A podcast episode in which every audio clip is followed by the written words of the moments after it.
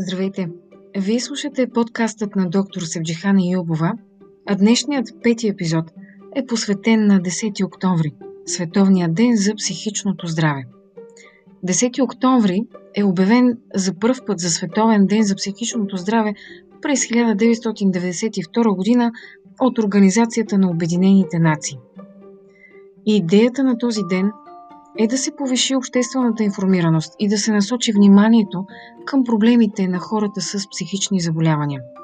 По данни на Световната здравна организация, над 450 милиона души по света имат психични разстройства. Психичното здраве е част от общото здраве.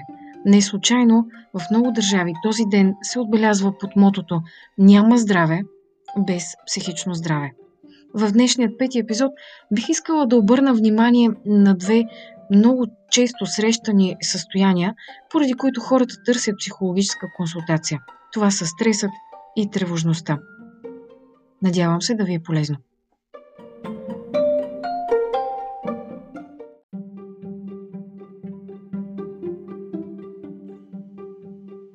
Има финна, но ясна разлика между стресът и тревожността. И двете са психични състояния, но стресът е следствие от външна причина, която ние специалистите наричаме стресор. Действието на тази външна причина може да бъде краткосрочно, като например изпълнение на крайен работен срок или скарване с любим човек. Може да бъде и дългосрочно, като някаква форма на дискриминация, насилие или хронично заболяване, което да доведе до неработоспособност. Хората, които са под стрес – изпитват едновременно психически и физически симптоми, най-често като раздразнителност, гняв, умора, мускулни болки, могат да имат проблеми с храненето и нарушения в съня. Тревожността от друга страна се причинява от персистиращи, т.е. постоянни, прекомерни тревоги, които не изчезват дори при липса на стресор – Тревожността води до почти идентичен набор от симптоми като при стреса. Могат да бъдат наблюдавани безсъние, затруднена концентрация, понижена работоспособност, умора, мускулно напрежение и раздразнителност. Както лекият стрес, така и лекото безпокойство или тревога реагират добре на сходни механизми за справяне. Тези сходни механизми най-основно са три – това са повишаване на физическата активност, подобряване на храненето чрез разнообразна диета и добра хигиена на съня. Тези три механизма физическа активност, хранене и сън са добра отправна точка, но разбира се, има и други механизми за справяне.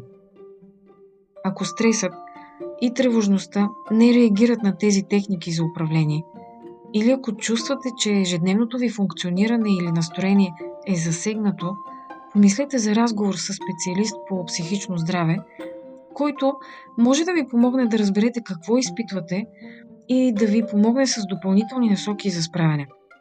Освен това, психологът може да е от полза да се определи дали имате тревожно разстройство и дали е необходима допълнителна консултация с психиатър.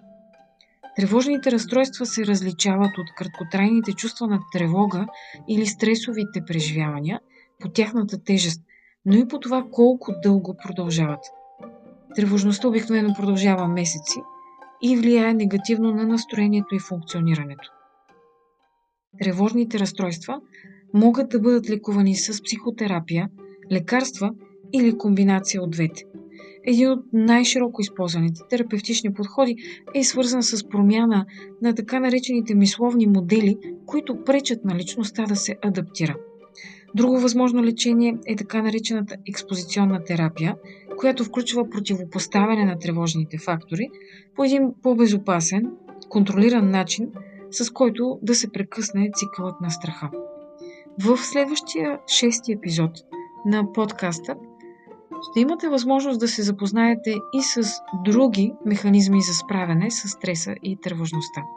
Надявам се, че ви е било полезно.